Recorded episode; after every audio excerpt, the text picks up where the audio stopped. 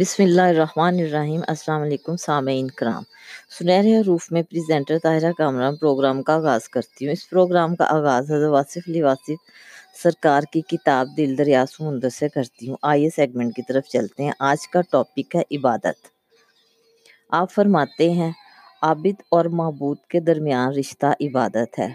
معبود کے احکامات کی بجاوری عبادت کہلاتی ہے۔ یہ احکامات عوامر و نواحی کی شکل میں ہمیں پیغمبر صلی اللہ علیہ وآلہ وسلم کی ذات اقدس اور قرآن حکیم کے وسیلہ سے معلوم ہوتے ہیں۔ ان کی تعمیل بغیر عذر اور تردد کے عبادت کی اصل ہے۔ مسلمانوں کو عبادات کے مفہوم سے کما حقہ آگاہ کرنے کے لیے حضور انور صلی اللہ علیہ وآلہ وسلم نے اپنی حیات مبارکہ میں عملی کردار عطا فرمایا۔ عبادت کے اس مفہوم میں نہ اضافے کی گنجائش ہے، نہ تخفیف کی۔ نماز فرض ہے تو سب کے لیے سب زمانوں میں فرض ہے۔ اسی طرح باقی عبادات ہے اس میں نہ کوئی کلام ہے، نہ کسی بحث کی ضرورت۔ احکامات عبادت میں کوئی ابہام نہیں، اس میں کوئی مزید وضاحت درکار نہیں۔ معبود کے احکام جاری ہو چکے ہیں۔ ان کی تعمیل پیغمبر کے زمانے سے آج تک منوعن جاری ہے۔ ملت اسلامیہ کا عبادت کا طریقہ کر وہی ہے جو حضور پرنور صلی اللہ علیہ وآلہ وسلم کے زمانہ مبارک میں تھا۔ معبود کا حکم ہے کہ حرام نہ کھایا جائے، بس حرام مال سے اجتناب عبادت ہے۔ ماں باپ کا اس حد تک ادب کیا جائے کہ ان کے آگے اف تک کا لفظ نہ کہا جائے۔ بس والدین کی خدمت عبادت ہے۔ غرض کہ جو کچھ بھی معبود نے فرما دیا اس پر یقین اور عمل عبادت ہے۔ جو کچھ کرنے کے لیے کہا گیا، وہ کیا جائے، اور جس سے بچنے کے لیے کہا گیا، اس سے بچا جائے۔ یہی عبادت ہے۔ عبادت عقیدہ بھی ہے اور عمل بھی۔ ایک بات جو اس ضمن میں قابل غور ہے، وہ یہ ہے کہ ہمارا معبود ہمارا خالق بھی ہے۔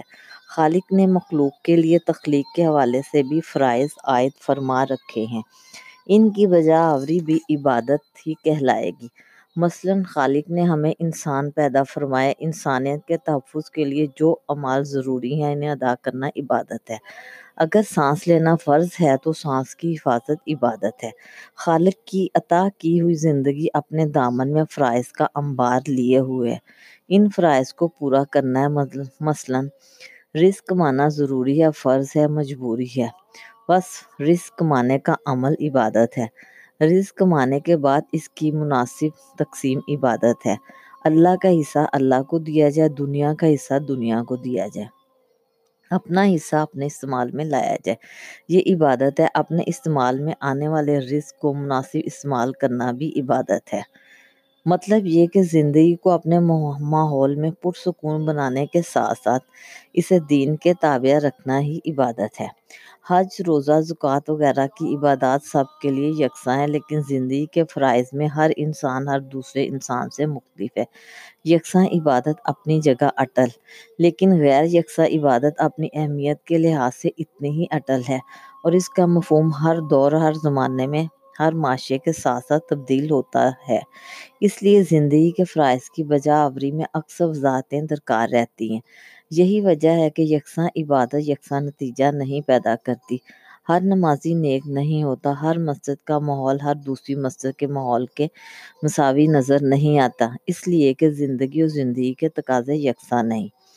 نیت بدل جائے تو نیت عمل نیک نہیں رہتا۔ انسان اندر سے منافق ہو تو اس کا کلمہ توحید کلمہ توحید نہ ہوگا۔ ہر چند کے کلمہ توحید وہی ہے۔ قرآن بیان کرنے والے اور قرآن سننے والے اگر متقی نہ ہوں تو قرآن فہمی سے وہ نتائج کبھی نہیں پیدا ہوں گے جو قرآن کا منشا ہے۔ اللہ کریم کا ارشاد ہے کہ اگر منافق حضور صلی اللہ علیہ وسلم کی نبوت کی گواہی دیں تو یہ بیان ہر چند کے سچا ہے لیکن منافق جھوٹ بول رہے ہیں۔ اسلام کے دشمن اگر مسجد بنائیں تو تو وہ مسجد گرا دی جائے۔ اس سے مساجد کا احترام مجرور نہیں ہوتا بلکہ اس کے برعکس یہ مساجد کے احترام کا ہی عمل ہے۔ اگر مساجد میں عبادت جاری ہے اور اہل محلہ کی معاشرتی زندگی میں اصلاح کا عمل نہیں پیدا ہوتا تو ایسی عبادت قابل غور ہے۔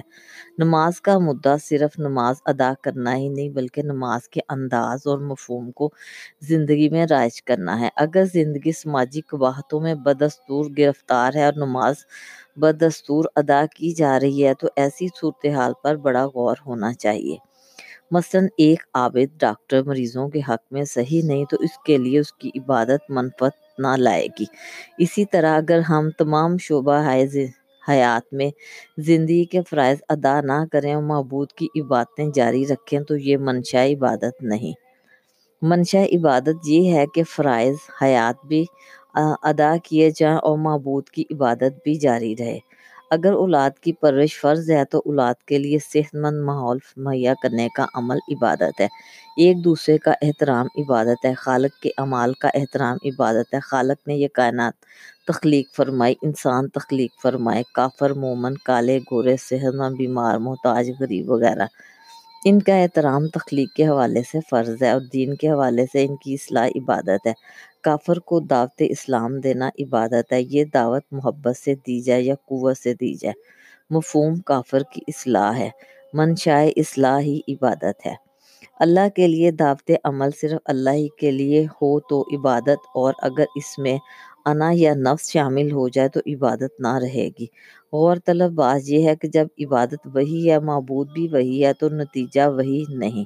کیوں؟ آج مسلمانان عالم اپنی عبادت کے باوجود اقوام عالم میں پسماندہ ہیں۔ کیوں؟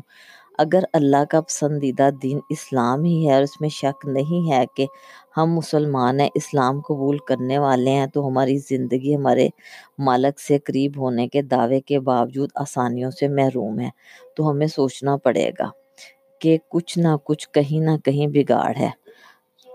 پانی کہیں مسجد اقصا تو ہمیں کہ کچھ نہ کچھ کہیں نہ کہیں بگاڑ ہے، باقی کہیں مر رہا ہے۔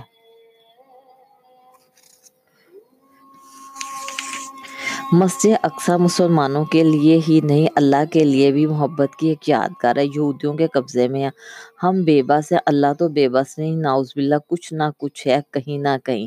خانہ کعبہ مقام امن ہے، اس میں ایک شخص دعویٰ کرتا ہے کوئی مہندی ہے، مار دیا جاتا ہے، غور طلب بات یہ ہے کہ اگر اس نے جھوٹ بولا تو خانہ کعبہ میں بولا، اگر وہ قتل ہوا تو خانہ کعبہ میں۔ دونوں حالتیں اسلام کے دعووں کے لیے قابل غور ہے ہم عبادت کرتے ہیں، دعائیں مانگتے ہیں، نیک امال کرتے ہیں، لیکن زندگی مشکلات سے باہر نہیں نکلتی۔ کیوں؟ مسلمانوں کے پاس سب سے زیادہ دولت ہے اور مسلمان ہی سب سے زیادہ غریب ہے، پھر بھی وہ مسلمان ہے اخوت کا درس اور چیز ہے اور اخوت کا عمل اور۔ مسلمانوں کے لیے تیل کے چشمے یا سر چشمے یا مسلمانوں کے پاس چراغ کے تیل نہیں۔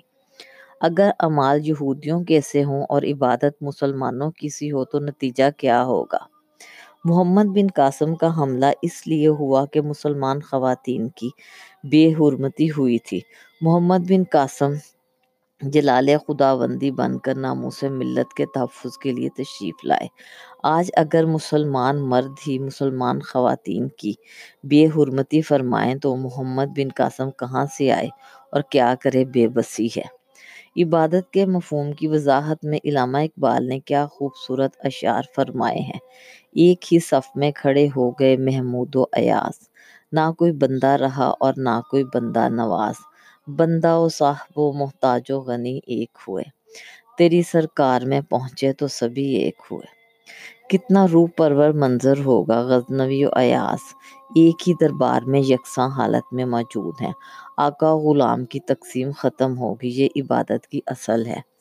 اب سوال یہ پیدا ہوتا ہے کہ اگر منشائے عبادت آقا غلام کی تقسیم ختم کرنا ہے تو کتنی دیر کے لیے صرف نماز میں؟ یہی عبادت کی اصل ہے، یہی عبادت سے محرومی ہے کہ ہم صرف نماز میں بندہ و صاحب کی تقسیم ختم کرتے ہیں اور زندگی میں یہ فرق جاری رہتا ہے۔ اگر عبادت کی حالت زندگی میں رائج ہو جائے تو عبادت کے نتائج حاصل ہو سکتے ہیں۔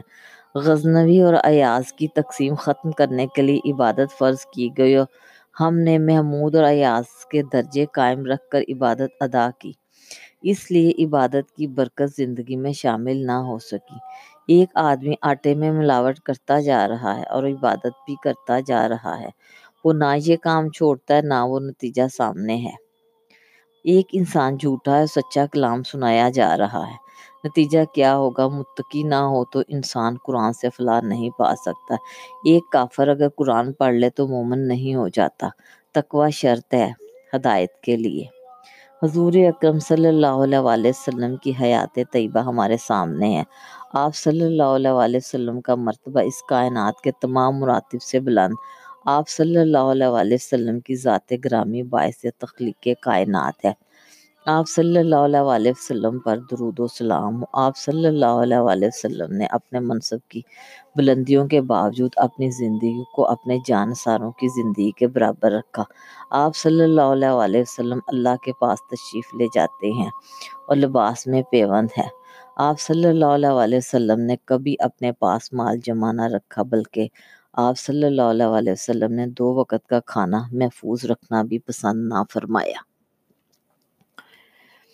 عبادت کی تاثیر حاصل کرنے کے لیے یہ ضروری ہے کہ عابدوں پر زندگی کی نوازشیں یکساں ہوں۔ اگر نہ ہموار، معاشی، سماجی و معاشرتی زندگیاں ایک جگہ یکساں عبادت کے عمل میں مصروف رہیں اور سالہ سال رہیں تو بھی نتیجہ یکساں نہ نکلے گا۔ بلکہ کچھ نتیجہ نہ نکلے۔ گا ہماری عبادت اپنے ثواب سے محروم ہے، اس لیے کہ ہماری زندگی یکساں مواقع سے محروم ہے۔ یتیم کا مال چھین کر حج کرنے والا ظالم حج کے ثواب سے کیوں نہ محروم رہے؟ مسلمانوں کا حج مسلمانوں کے لیے وہ نتیجہ نہیں پیدا کر رہا، اس لیے کہ حج کے موقع پر تمام خرید و فروخت اس مال کی ہوتی ہے جو یہودیوں کا بنا ہوا۔ جہاز ان کے بنے ہوئے سامان ان کا بکتا یعنی حج ہمارا اور ثواب ان کو۔ ہم غیر مسلم معاشرے کی بنی ہوئی اشیاء خریدنے سے کیوں گریز نہیں کرتے؟ عبادت کے ثواب کو مسلمانوں کے لیے وقف کر دینا بھی عبادت۔ دل مومن نہ ہو تو عبادت کس کام کی؟ دل سے اللہ کو ماننا ہی عبادت ہے۔ مشکلات پر صبر کرنا عبادت، نعمتوں پر شکر ادا کرنا عبادت۔ اپنی منشا کو منشاء الہی کے تابع کرنا ہی عین عبادت ہے۔ محروم اور مظلوم کو حق دلانا عبادت ہے۔ اپنی زندگی کو بے ضرر بنانا عبادت کی ابتدا اور زندگی کو منفت بخش بنانا اس کی انتہا۔ انسان جتنا اللہ کے قریب ہوگا، اتنا ہی مخلوق پر مہربان ہوگا۔ یہی اصل ہے کہ جو اللہ کے حبیب ہیں۔ اللہ کے انتہائی قریب ہیں، وہی کائنات میں سب کے لیے رحمت ہے اللہ کی عبادت ہمیں مخلوق پر شفیق بناتی ہے، مخلوق پر ظلم کرنے والا، ان سے دھوکہ کرنے والا، ان کی خوراک میں ملاوٹ کرنے والا۔ جتنی عبادت کرتا جائے بے فائدہ ہے۔ کسی کا حق چھیننے والا تقرب الہی کا دعویٰ کرے تو یہ دعویٰ دلیل سے محروم ہے۔ عبادت اجتماعی فلاح کے لیے ایک حقیقی اور اسلامی راستہ ہے عبادت انفرادی امتیاز نہیں۔ کشتی کنارے لگی تو سبھی کنارے لگیں گے ورنہ سب کے لیے مشکل ہے۔ ایک عجب چال چل گیا رستہ۔ چلتے چلتے بدل گیا رستہ۔ آسماں تھا میری نگاہوں میں۔